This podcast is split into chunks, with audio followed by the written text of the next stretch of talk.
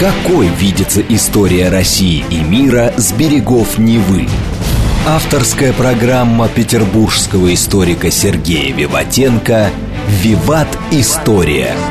Самые яркие и самые загадочные страницы прошлого, судьбы людей и империй, великие достижения и потрясения от древних времен до современности. «Виват. История». Программа предназначена для лиц старше 16 лет. Добрый день, вы слушаете радио «Говорит Москва». В эфире программы «Виват История». У микрофона Александра Ромашова и автор и ведущей программы петербургский историк Сергей Виватенко. Здравствуй, Сергей. Здравствуйте, Саша. Здравствуйте, дорогие друзья. Ну а в конце выпуска «Викторина» мы разыгрываем призы, книги от издательства «Витанова». Э, Сергей задает вопрос по теме программы, а вы пытаетесь на него ответить. Тема сегодняшней программы, как ты ее озаглавил, «Лебединая песня русской аристократии. Семибоярщина». Да, дорогие друзья, я думаю, что термин «семибоярщина» вам известен со Известен. школы. Да, но сегодня мы рассмотрим, что там были, кто там были, какая судьба этих товарищей, какие решения они приняли. Почему «Лебединая песня»? Ну, это, наверное, по моему мнению, последняя попытка русского боярства захватить власть в нашей стране. Давай начнем вот с чего. История России, Саш, имеется яркий пример негативных последствий для всех слоев общества злоупотребления своими правами одной из социальных прослоек. Да? Но это как раз семибоярщина, когда, придя к власти, бояре привели к катастрофе всю страну. А вот стремление к самостоятельности и независимости бояр едва не привело к исчезновению вообще русской государственности. А начнем немножко издалека. А политика опричнины, которую проводил Иван IV в 1565-1672 годах, привела к существенному ограничению прав боярства. Иван Грозный сделал многое, чтобы русская знать перестала быть политически опасной для московских государей. И связи этой элиты с населением на местах тоже должны были быть разорваны. Из самостоятельной влиятельной политической силы родовой знати русская аристократия превратилась в знать служивую, которая служила царю. И бояре, по мнению Ивана Грозного, должны э, иметь тесную связь с монархом и зависят от его милостей. Все это сопровождалось ростом роли и значения института верховной власти и лица, который этот институт физически воплощался в царя.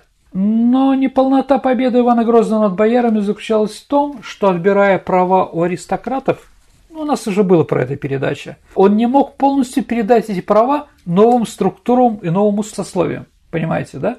То есть, если ты что-то отбираешь, надо это кому-то давать. А Иван Грозный не успел разработать новые структуры, опереться на новые какие-то дворянские силы в нашей стране. Потому что они еще были, Саша, наверное, не сформировавшиеся достаточно и не были зрелыми.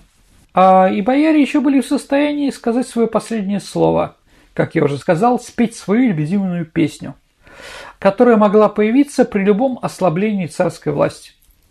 И такое ослабление произошло. А в 1597 году прервалась династия Рюриковичей, и главную роль в реванше сыграла Боярская дума. Ее роль резко возросла при Борисе Годунове. Борис Годунов, как мы помним, сам боярин – он снова он вынужден был представить большие права аристократии, ведь ему усидеть на троне было невозможно. В конце концов, Годуновы и не высидели. Но это уже другой вопрос. И в соответствии с традиционной практикой Боярская дума формировалась из представителей княжеских и боярских родов, обладающие исключительным правом занимать место бояр и окольничих, и, скажем так, не делиться этой властью с другими сословиями нашей страны. Центральное государственное ведомство теряли управление регионами из-за этого. Вотчинники опять превратились в неограниченных правах владык своих земель. Русское централизованное государство вновь зашаталось. Смерть Бориса Годунова в 1605 году вызвала уже самую настоящую смуту в нашей стране. Его 16-летний сын Федор был убит боярами, а 20 июня 5 года они впустили в Москву самозванца объявивший себя Дмитрием, чудо-спавшимся сыном Ивана IV. То есть, Саша, московское боярство во главе с Богданом Бельским признала самозванца законным наследником и объявила его князем московским. Зачем они сделали? Для усиления самих себя. Но надежда на традиционную для бояр практику была нарушена Лжедмитрием I, который стал давать думные чины как вознаграждение людям, которые по своему сословному статусу не имели на это права. То есть он пытался сделать конкуренцию среди людей, а не среди знати. Ну и как бы а, перед ним стояла картина «Это Речь Посполитая», ну, хозяева Дмитрия I, да, которые показывали, там это было известно. Поэтому бояре были э, не очень довольны.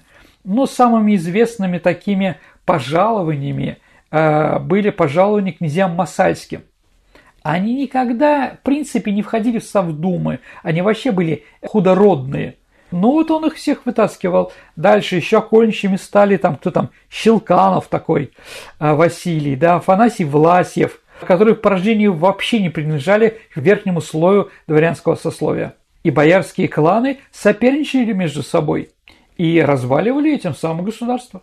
Ну и 16 мая 1966 года в Москве вспыхнуло восстание против, конечно, произвола поляков, гостей Лжедмитрия. Но его подготовили другие бояре, не сторонники Лжедмитрия. Но во главе нового государства становится Василий Шуйский, ставленник бояр. Но, Саша, если Бориса Годунова избрал Земский собор, то Василий Шуйский, назначенный царем, Земский собор не собирал. Он был, как тогда говорили, выкрикан. То есть толпа «Хотим! Хотим!» угу. Но Шуйский же был из Рюриковичей. Конечно, был из Рюриковичей. Но Рюриковичей, Саша, у нас как грязи. Да. Я думаю, что мы сделаем еще про Василия Шуйского отдельную передачу. Но можно же было найти кого-то еще. Это не значит, что он был единственный наследник. Таких Шуйских в стране было достаточно много. Таких Рюриковичей. Таких Рюриковичей, да. Таких шуйских среди Рюриковичей было много. Практика назначения в состав Боярской думы за особые заслуги детей боярских, принадлежащих к родам, ранее в состав думы не представленных, получила продолжение при Василии Шуйском, потому что он не мог опираться, потому что все остальные бояре были такие, как он. Поэтому нужно было опираться на худосочных, которые не имели никаких прав, но были преданные. А Василию Шуйскому мало кто были преданные. Потому что кто такой Василий Шуйский, мы с вами расскажем еще в следующей передаче, которая у нас про это будет. Ну, скажем так, не по сеньке шапка, извините, да? Поэтому у нас появляются Измайловы, Мизецкие, опять-таки еще один масальский князь, да, которых не было никогда и рядом с Думой. И уже к концу первого года царя Василия в составе Думы присутствовала целая группа людей, обязанных своим пребыванием у кормила власти только милости монарха. То есть, еще раз, Боярская дума понимала, что ситуация в стране меняется, что рано или поздно эти товарищи будут выдвинуты где-то на периферию, что их, конечно, это не устраивало. И логично, что центробежные тенденции в результате прихода к власти боярского царя еще более усилились. Но и появился еще один интересный игрок – Лжедмитрий II, чудом спасшийся, за которым стояли определенные боярские силы – Романовы и Мстиславский. И по приказу Лжедмитрия II митрополит Филарет – это отец Михаила Романова, да, и ставший митрополитом по назначению как раз от самозванца, от Тушинского вора, он поехал вести переговоры с польским королем Сигизмундом III в Смоленск о будущем русском царе. Этот уже не устраивал, хотя он сидел в Кремле, но уже как бы да, некоторая часть бояр продолжили политику предательства российских интересов. Знатные московские семьи были заняты не внешними угрозами, которые тогда были со всех сторон. И шведы с севера, и с юга крымские татары – собака Крымский хан, помните, да? Угу. Разорение Рязани. Песня эта, она как раз с этого периода. Ну и поляки Запада. Да, со всех сторон лезли. А вот поэтому каждый пытался протолкнуть на царский престол своего ставника. Василий III, дорогие друзья, был бездетный. Но ему Борис Годунов сделал так, что ну, запретил ему рожать детей. За этим следили. Убить он его не мог, но запретить плодиться и размножаться он мог своим приказом. Так вот, Боярская дума была не монолитна. она разделилась на четыре лагеря. Ну, первый – Василий Шуйский, царь, да, а, и пытался он укрепить свою власть при помощи насаждения в Боярскую думу своих ставленников, что понятно.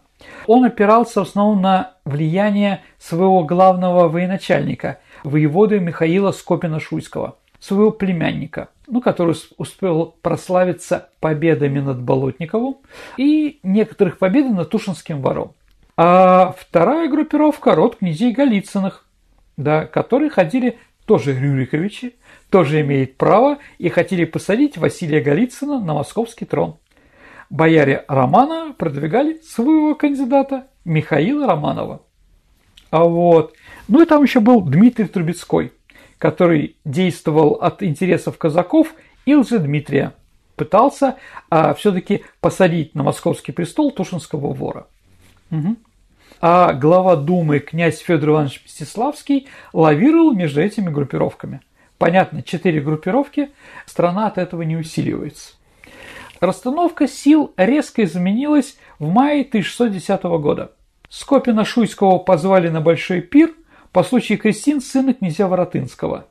Воеводу упросили стать крестным отцом ребенка и усадили на почетное место за столом. А после первой чаши вина Михаилу Васильевич стало плохо, у него носом пошла кровь, и слуги поспешили отвезти его домой, где он скончался. Это всколыхнуло всю Москву. Люди шептали, что царь приказал убить своего племянника, слишком популярен. Вполне возможно. А москвичам эта версия оказалась вполне логична. Ну, я тоже считаю, что логика в этом есть. И толпа бросилась громить дома шуйских. А остановили горожан только царские войска, вставшие на стражу. Погром не состоялся, но рейтинг действующего царя сильно упал.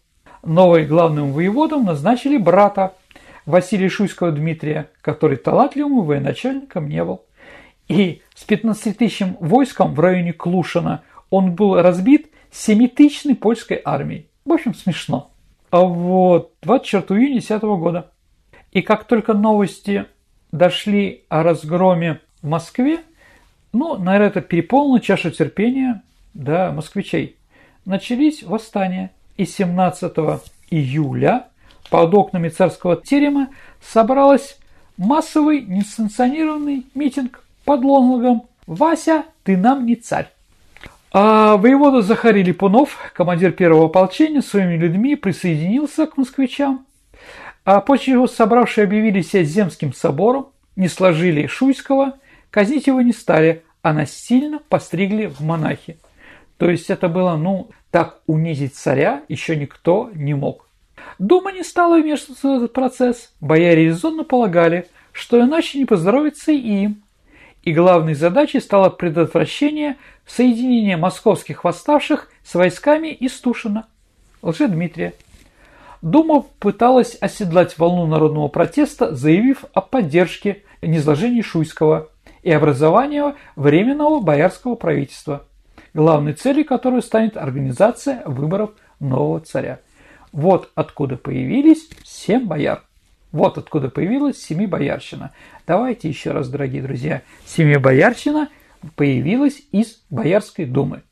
Они не просто так появились, да? Но они были лидерами Боярской думы, но именно Боярская дума санкционировала их с одной целью – избрание нового царя. ГКЧП? Ну, в общем, да.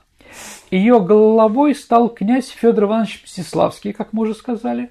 Помимо туда вошли еще князь Воротынский, отравитель, ну, как бы, да, а Трубецкой от казачков, Андрей Васильевич Голицын, сын, сын Василия Голицына, которого тоже они ждут, да, а Лыков Оболенский, Борис Михайлович.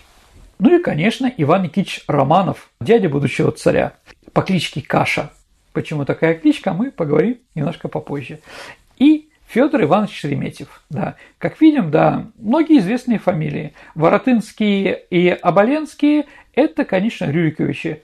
Трубецкой – это скорее Гадеминовичи, литовская ветвь, да, но остальные просто известные люди. А Романовы, да, Шуринер, Рюриковичи последних. Практика таких, да, откуда появилась Семибоярщина? Ну, практика подобных временных правительств существовала на Руси раньше поэтому она не вызвала какого-то отторжения. Если царь уходил на войну или на молебен в дальний монастырь, то оставлял вместо себя совет из семи человек, которых назначал лично. А, вероятно, поэтому именно семь думцев и вошли в это правительство. А также семибоярщина, также семь бояр входили в опекунский совет при малолетнем Иване Грозном. Но об этом мы уже с вами говорили.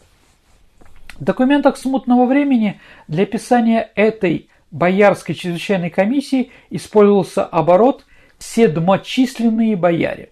Термин же «семибоярщина», Саша, появляется лишь два века спустя. В 1831 году в своем художественном произведении декабрист Александр Бестужев-Марлинский написал ее в произведении «Наезды» или «Повесть» о 1613 году. Ну, она очень закрепилась, такое название. Еще раз, много то, что у нас закрепилось в нашей истории, в свое время не называлось. Ну, татаро-монгольская ига, помните все эти истории, Киевская Русь, это все придумано историками. Ярослав Мудрый.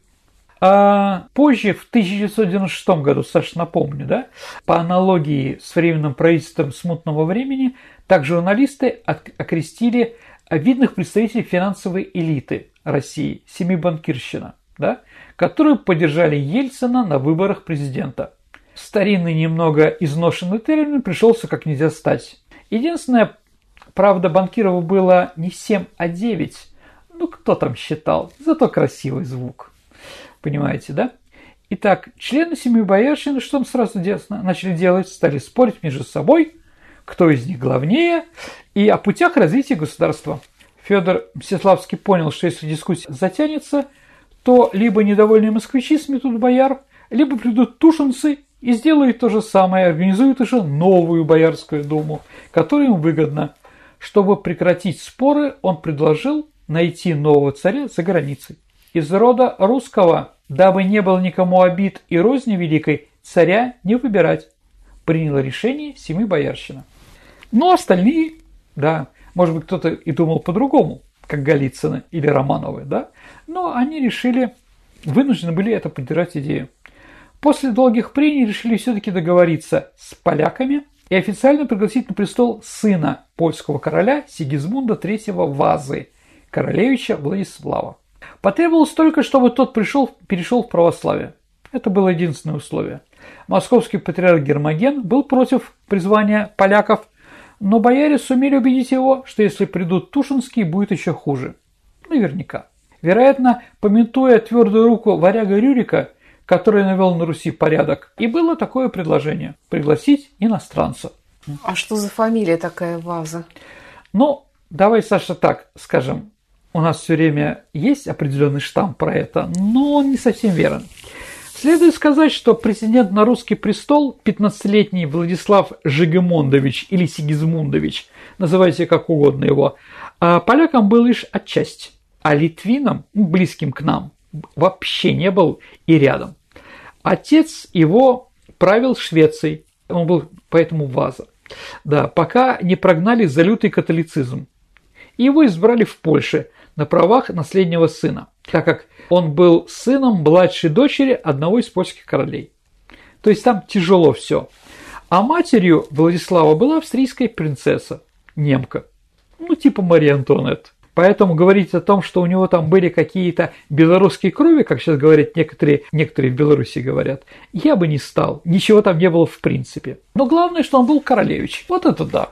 И в 10 году отец юного Владислава Сигизмунд приехал в Смоленск устраивать судьбу своего сына.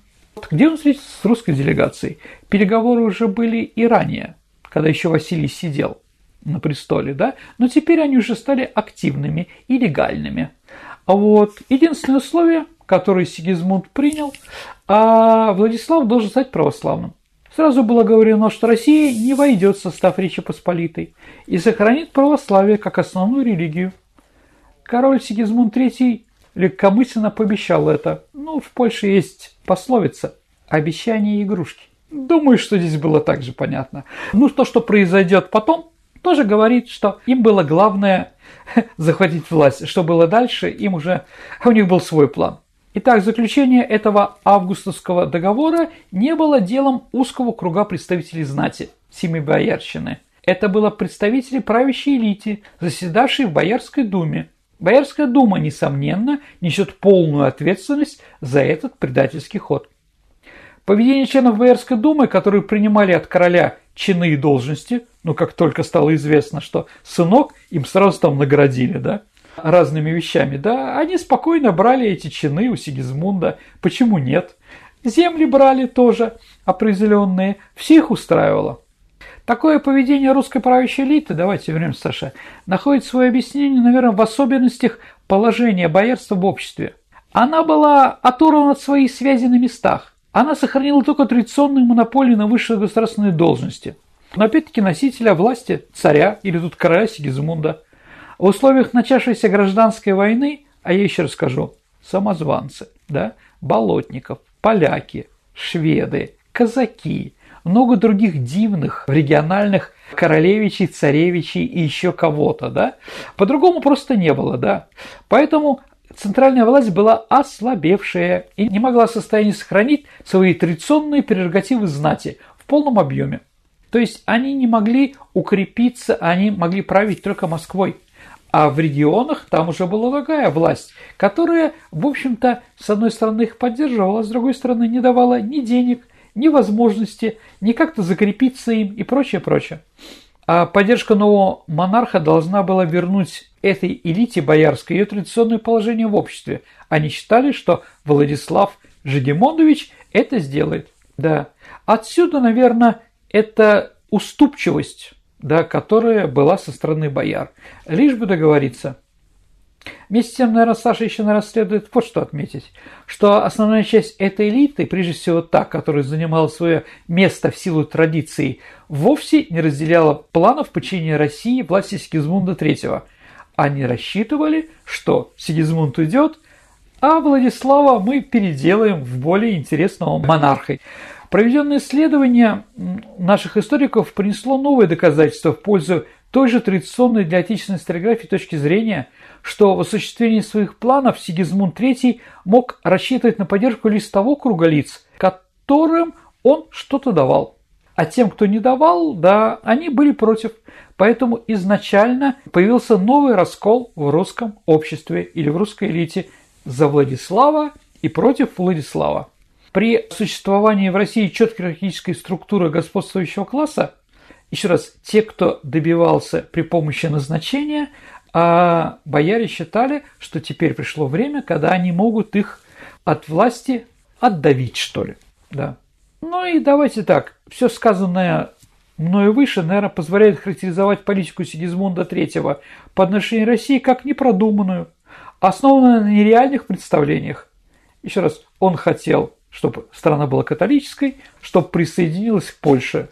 Ну, это как бы нереально в принципе. Но он считал, что Россия так ослабла, что можно это сделать. Избранная польским монархом политика, как я уже сказал, которая была нереальной, находилась в резком противоречии с основными тенденциями развития русского общества в этот период, период смуты, когда все более прочно утверждались представления, что важными политическими решениями могут принимать лишь по соглашению со всей землей ну, земством, да, собранием всех представителей русского общества. Но Сигизмунд III до этого еще не дорос. Еще не было заключено никакого договора с Владиславом, а бояр уже заставили Москву присягать ему как русскому царю. Тоже интересно. Вот тут семибоярщина навиделся разлад. Наиболее благоразумные из этих семи, такие как Воротынский и Голицын, говорили, что спешить не надо, что присягнуть успеем, что нужно сначала обменяться послами, подождать заключения мирного договора, и главное, что пока это не произошло, мы должны опираться на русское войско. Другие наставили, что нужно как раз спешить, что народ ненадежен, что Тушинский или еще кто-то придет и так далее и тому подобное. Кто же проводил эту политику, да, пропольскую? Это два человека, Федор Мстиславский и Иван Романов. Имя Ивана Романова у нас в исторической литературе редко упоминается. Почему? А потому что он дядя Михаила. Романовы вне подозрений, но, конечно, Каша сыграл очень большую роль. Каша Иван Никитич получил кличку за то, что у него было потрясающее косноязычие. То есть он так говорил, что было вообще непонятно, что он говорит. Да, однако это не помешало ему заразить паническими настроениями всех бояр. Да, даже он убедил патриарха Гермогена, который был против ввода польских войск в Москву. И еще раз, Мстиславский и Каша сказали, что надо просить Гетмана Жалкевского, чтобы он вошел в Москву для того, чтобы у нас была ну, легитимность и внутри города не было никаких восстаний. Сергей, я предлагаю прерваться, послушать новости и рекламу на радио «Говорит Москва». Прекрасно, давайте послушаем новости. Какой видится история России и мира с берегов Невы? Авторская программа петербургского историка Сергея Виватенко «Виват. История». История. Продолжается программа «Виват История». Вы слушаете «Радио говорит Москва». В студии по-прежнему петербургский историк Сергей Виватенко и я, Александра Ромашова. И тема сегодняшней программы – «Семибоярщина». Да, вернемся в начало 17 века. Как говорил Каша, а коли Гетман Золотневский отойдет от Москвы, то нам, боярам, не останется еще другого, как бежать вслед за ним для спасения своих голов. И вот ворота Семибоярщина открыла московские ворота. Надо сказать, дорогие друзья, московский Кремль или крепость Москва, которая была еще и Садовое кольцо и, конечно, Китай-город и прочее, была самым большим и самым современной крепостью в мире, в Европе. Взять ее было штурмом практически невозможно, только на измор. Но мы открыли ворота и пригласили welcome этих товарищей. Притом это произошло 21 сентября. День призвание Рюрика. То есть такой круг был, да? Поляки зашли и выходить уже не собирались никак. С этого момента сердце России на целых два года было, там был размещен польско-литовский военный гарнизон. Ну, там, с украинскими казачками и другими интересными вещами. И значение семи боярщины и русских бояр сразу превратилось в ноль. Потому что поляки ни с кем не хотели общаться или кого-то слушать. Но начало, как всегда, было радужное. Пришел Жалкневский, сотни человек, вошел в Кремль, там его угощали по-княжески, делали пышные подарки. Поляки вошли в город к московитам, как они писали, торговались друг с другом, разговаривали, гуляли вместе. Была великая радость, братство, дружба и согласие. Сотни человек не ограничилось. Вскоре туда пришло еще 6 тысяч копейщиков и также 8 тысяч немецких и иных солдат. То есть они закрепились. А вот теперь, когда собралась некая критическая масса, Саша, начинаются первые звоночки. Оказывается, иностранцы вовсе не такие славные ребята, что Европа не только несет нам демократию и культуру и так далее, но несет еще какие-то вещи, которые с этим никак не представлены, да? Русские стали жаловаться на одного дворянина, который в пьяном виде три раза выстрелил в образ Девы Марии – поставлен на городских воротах. Да? То есть поляки показали, что такое православие, схизматы. Да? Все, что связано с православием, они должны уничтожить. Окончательное отрезвление – это, конечно, 26 января 2011 года, когда москвичи пошли жаловаться польским полководцам Желтневскому с Гонсевским с большими сетованиями, жаловались, что во время божественной службы поляки смеются, ругаются, бесчинствуют русских святых, стреляют в них из пистолетов и ружем – бьют и тиранят их братьев, насилуют жен и дочерей, грабят и делают другие бесчинства. Но это было пропущено. Да, ну, мало ли что там, ерунда, главное же демократия, главное, что мы теперь Европа. А сам Жалкневский в Москве прибыл недолго. Он достаточно быстро понял, к чему это готовится, и отдал все Александру Гасневскому. Вместе с собой Жалкневский увозит и живые трофеи. Незложенного царя Василия Шуйского и его брата Дмитрия.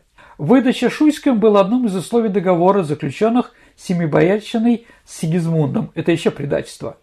29 октября 11 года по улицам Варшавы в открытой повозке его привезли, это был триумф в Польше. После чего доставили его в Королевский замок, там незложенный русский царь его публично склонили перед Сигизмундом III, и сам он, или как объявили, признал себя побежденным Речи Посполитой и он поцеловал королю польскому руку и принес ему клятву верности. В общем, это был момент величайшего триумфа Польши над Россией и момент самого низкого падения России в отношениях с Польшей. Жалкневский уезжал из Москвы с облегчением. Он полагал, что намерение Сигизмунда III самостоятельно занять русский престол – самая настоящая авантюра, поэтому он как бы умывает руки. Думцы оказались фактическими заложниками, и как правительство потеряло реальную власть. Да, Семибоярщина действовала еще до 1613 года. Когда Москву освободили от поляков. Ну, кто остался живым членом семьи Бояршины, приняли активное участие в подготовке и проведении Земского собора, избрании нового царя Михаила Романова. А то, что это было именно гнусное предательство, подтверждают очевидцы, ну или такой, такие. Получили мы в славном городе Москве многочисленные полки поляков и других иноплеменников. Наши же бояре из страха, иные радости корысли, вошли в соглашение с ними и повелели выйти из города воинам наших полков. И такой услугой враги обезопасили себя и дом. То есть Семибоярщина убрала из Москвы русский гарнизон. Это писал шведский дипломат Эрлизунд. Правительство Федора Мстиславского в эти дела не вмешивалось. Семибоярщина надеялась, что дождутся появления законного царя Владислава. Вот с ним, по идее, ситуация должна быть к лучшему. Может быть, москвичи сами виноваты, что привели к этому, что были столкновения с поляками? Вряд ли. Вот что свидетельствуют сами поляки о том, чем они занимались в Москве. Некто Самуил Маскевич э, оставил дневник о пребывании в России. Он там пишет «Наши ни в чем не знали меры. Они недовольствовались тем, что с ними обходились ласково. Но что кому нравилось, то и брали силой, хоть бы у помещика жену или дочь. Четверок мы принялись сжечь город. По совету доброжелательных к нам бояр, которые признали необходимость сжечь Москву до основания, чтобы выгнать недовольных из Москвы а его коллега Мархотский более конкретен в воспоминаниях. Бояре сказали нам, хоть весь город сожгите. Наши выжгли его до основания. Великие неценимые потери понесла Москва. Тем из московитов, кто все же уцелел и сдался, вновь приняли присягу Владиславу. И те, кто принял присягу Владиславу, был приказ припоясаться рушниками. Ну, эта идея делять нечистых знаками на одежде впоследствии, как известно, подхвалят нацисты со своими желтыми звездами Давида. А вот немец Бусов Конрад вспоминал, когда город сгорел и не было больше опасности, москвитян поляки только и делали, что искали добычу. Брали там бархат, шелк, парчу, золото. В церквях они снимали со святых позолоченные серебряные ризы, ожерелья, вороты. Ни пиво, ни мед даже не смотрели – а пили только вино, которых в московских погребах было много, французского, венгерского, мальвазии. Кто хотел, то и брал. Из спеси солдаты заряжали свои мушкеты жемчужинами величиной с горошины и стреляли ими в русских. Проигрывали в карты детей знатных бояр, богатых купцов. Затем силой отнимали их у отцов. Ну, понятно, что что-то должно было произойти. И как бы началось формироваться ополчение. Но русские, понятно, скоро отправились, встряхнулись и приняли мстить. И окружили Москву плотным кольцом блокады, исключив любой подвоз продовольствия. Еще замечу воспоминания Богдана Балыки, киевлянина, который приехал заниматься маленьким бизнесом, помогать полякам жить комфортно в Москве. А вот он вспоминает, что после того, как Москва была окружена и продуктов оказалось мало, мышь по золотому продавали. За кошку Пророчинский купил за 8 золотых. Пан Будилова за пса отдал 15 золотых. Голову человеческую куповали за 3 золотых, а ногу человеческую без мяса, только кости, покупали за 2 золотых. Этому всему был свидетель этого позора глава Семи Боярщины Федор Мстиславский, который находился все время в Москве. Жолнер Воронец, солдат, и казак Щербина вошли в дом Федора Мстиславского, начали шарпать в поисках живности. Мстиславский стал их упрекать. Его ударили кирпичом по голове, но не убили, да, забрали что угодно и ушли. Да, еще раз, это был лидер свободной России. Все это закончилось созданием ополчения и освобождением Москвы в ноябре 13 года. Неспособность боярской элиты Семибоярщины контролировать и регулировать своими действиями положение на местах, поэтому эта элита возлагала свои надежды на то, что придет новый государь, который восстановит порядок. Но, как видите, поляки и не собирались отправлять сюда нового государя. А какая судьба была у бояр этой семибоярщины? Ну, давайте так. А, Мстиславский, да? Федор, а, при взятии Москвы поляками – а он был заключен поляками в тюрьму, в конце концов, в которой находился до освобождения столицы Дмитрием Михайловичем Пожарским. Первый подписал грамоту об избрании на царство Михаила Романова. Ну, в общем, поэтому остался жив. При коронации держал царскую корону и осыпал ее золотыми деньгами. А в 1614-17 годах а исполнял разные дворцовые службы. А в 18 году при крестном целовании о мире со Швецией держал государеву шапку. В 1619 году упомянут первым царской думе. А первый, кто встретил вернувшегося из польской тюрьмы, а будущего патриарха Филарета. Умер 19 февраля 22 года, похоронен в Москве у усыпальницы Мстиславских в Симоновом монастыре. Ну, как видите, да, Воротынский. Именно на его перу умер Скопершуйский, единственный русский военачальник, который мог остановить польскую интервенцию. Первым посол на съезде с польскими послами Смоленский, то есть первый туда ездил. Потом его отправили в ссылку, он стал воеводой Казани. Но Михаил Романов его часто приглашал к столу. Умер он в 27 году. Последние годы своей жизни он оставался вдали от дел и ушел в монастырь и скончался с химником под именем Ионы. А Трубецкой умер в 1611 году. Но там непонятно, дорогие друзья, потому что упоминания, как его убили или как он умер, нигде нет. Просто он нигде не встречается с 1611 года. Поэтому что с ним произошло, непонятно. Думаю, что убили. Такие долго не живут. Голицын в день московского восстания против поляков был убит. Кем – непонятно. Или поляками, или те, кто поляков убивали. Лыков-Оболенский, он зять патриарха Филарета. Поэтому при Романовых у него был достаточно хороший пост. Он возглавил разбойничий приказ. Почему разбойничий? Министерство внутренних дел. Ну кто разбойников ловит? Угу. Да. Да, умер достаточно поздно, в 46 году, пережив даже Михаила Романова при царе Алексее.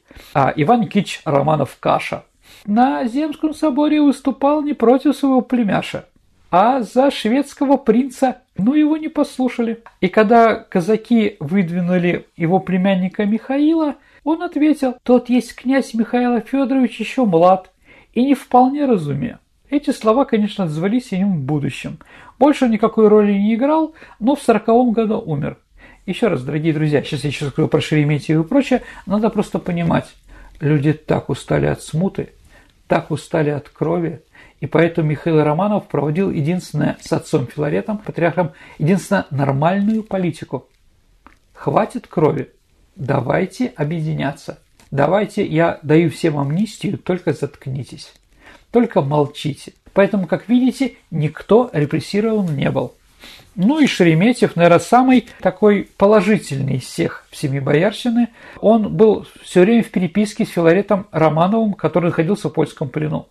То есть он с ним все время был на связи. Именно Шереметьев выдвинул на русский престол Михаила Романова, который был избран 21 февраля 1613 года на Земском соборе. Именно он кстати, Филарет Никитич не предполагал, что надо избрать своего сына Михаила.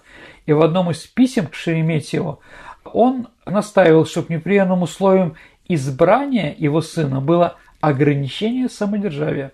Но народ не послушал его, потому что народ хотел сильную власть. Ограничение самодержавия вот так накушались семи боярщине, Боярской думы, демократии польского Лжедмитрия, Бориса Годунова – Василия Шуйского еще дивного там, да, и Болотникова и прочее, все захотели сильной власти.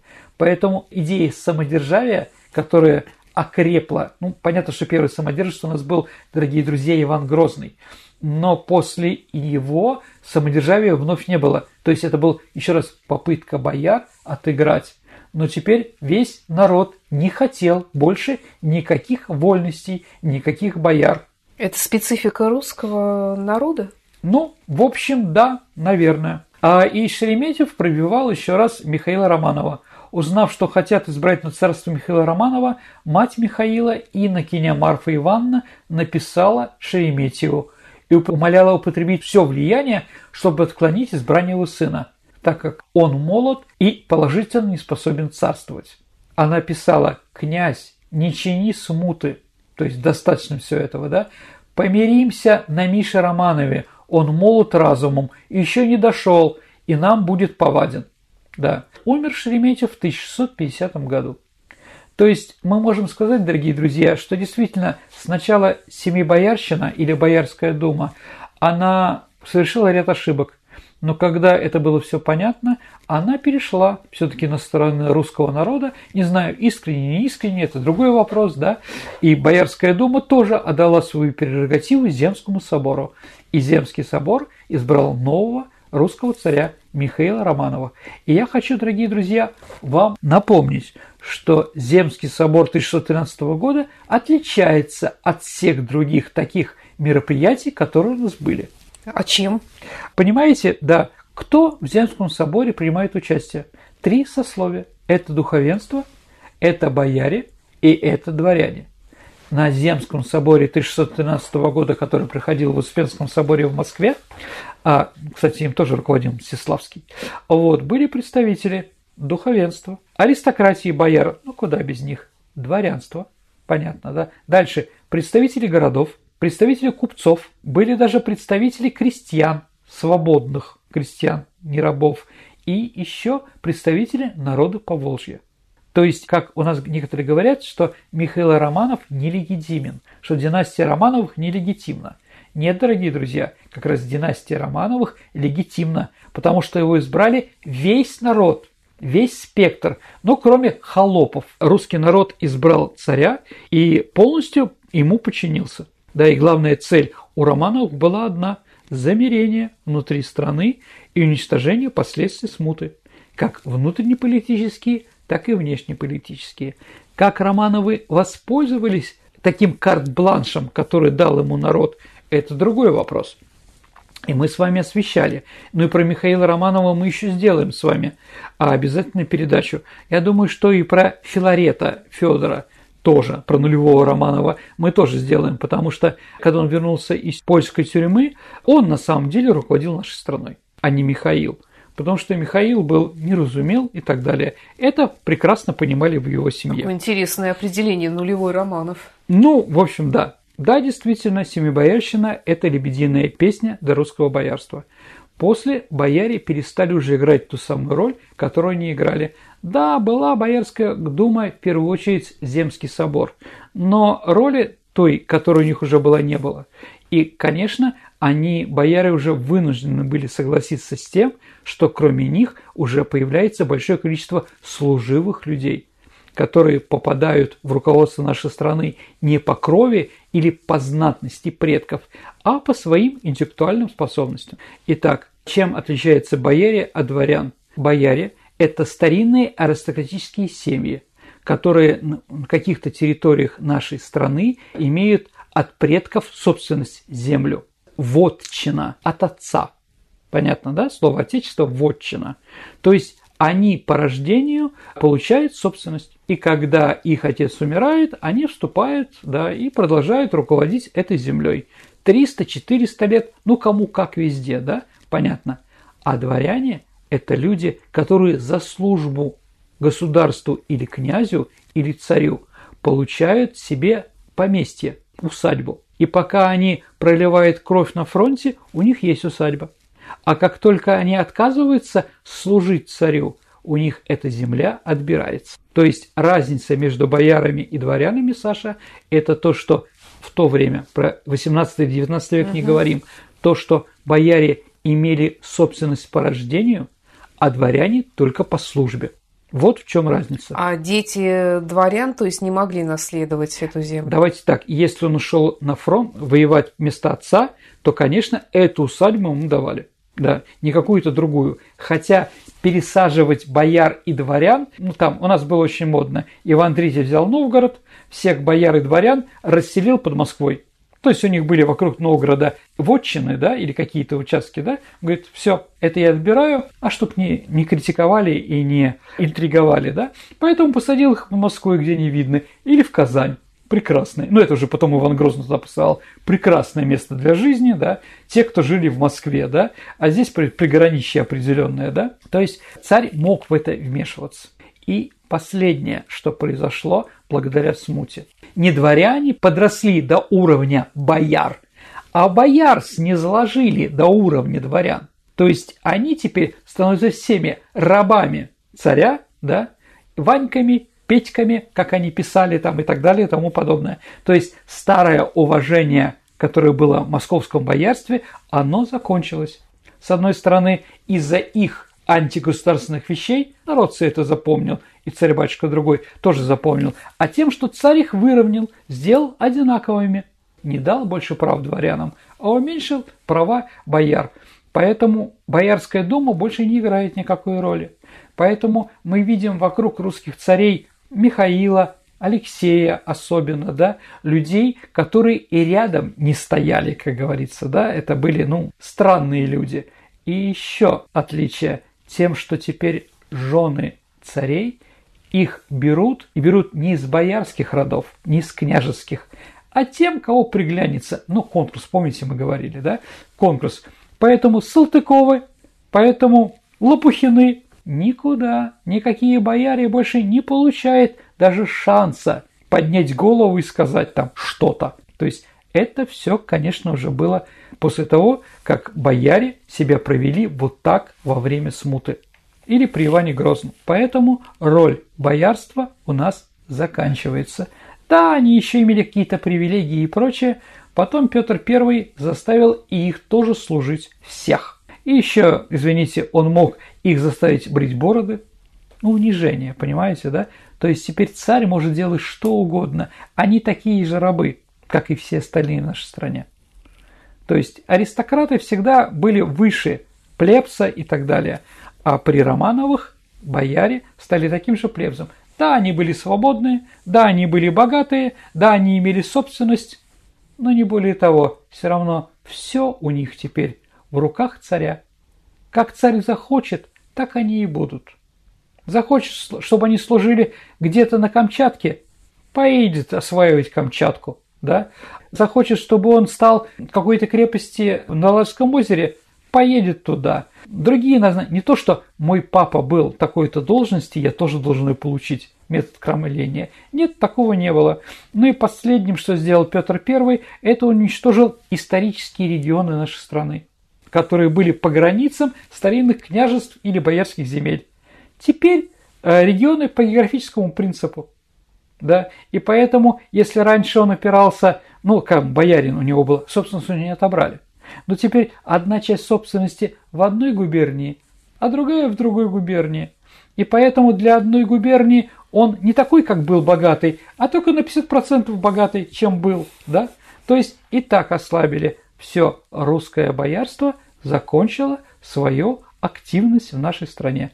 Вот, наверное, я хотел сегодня рассказать о том, как это произошло, что такое семибоярщина и что же они такое сделали, что после этого их ненавидят. Почему? Это отрицательные герои нашей истории. И последний вопрос, Сергей. Какова судьба несостоявшегося русского царя Владислава? Не печалься, у него было все хорошо. Так вот, по Диулинскому перемирию 1618 года мы просто прекращали на определенное количество времени воевать, на 15 лет. А русским царем мы продолжали... Да, у нас царь Михаил Романов. Но в то же время и Владислав тоже продолжал быть русским царем. В его титуле был царь русский, что, конечно, нас не устраивало, и поэтому даже не дождавшись 15 лет, мы в 30-е годы начали войну за Смоленск. Смоленск мы не взяли, но новое перемирие было заключено, и польский царь королевич Владислав отказался именоваться русским царем. Он становится польским королем, не более того. Он руководил Польшей в 17 веке. Ну, такая его судьба. Спасибо, Сергей, э, за интересный рассказ. Но теперь время нашей исторической викторины, в которой мы разыгрываем книги от издательства «Вита Нова». Напомню вопрос прошлого выпуска. Мария Антуанетта у нас была Да, героиней. Саша, мы в прошлый раз говорили о Великой Французской революции. И вопрос был такой. Когда Марии Антуанетте отрубили голову на гильотине, ее голову отдали некой женщине. Как ее фамилия? Ее фамилия была Тюссо. Это мадам Чусо, которая взяла эту голову, чтобы сделать восковую копию лица для своей коллекции. Есть у нас правильные ответы, Саша? Да, есть э, первым правильный ответ прислал Геннадий Шевчук. Поздравляем Геннадия Шевчука. Вот сегодня у нас такой вопрос. От вас нужно в ответе известное выражение русского языка. Это выражение возникло в 1610 году когда русское правительство пригласило занять московский престол польского королевича Владислава. Однако при переговорах никак не могли определить условия, которые удовлетворили бы обе стороны, как мы сегодня говорили. Что, какое же выражение появилось из-за этого? Ваши ответы отправляйте на наш электронный адрес радио Виват Собака Mail.ru, либо вступайте в наше сообщество ВКонтакте и в личном сообщении мне, Александре Ромашовой или Сергею Виватенко вы можете отправить ваш вариант ответа. На сегодня все. Это была программа «Виват История». Спасибо и до встречи в эфире. До свидания, дорогие друзья. Берегите себя. До новых встреч в эфире.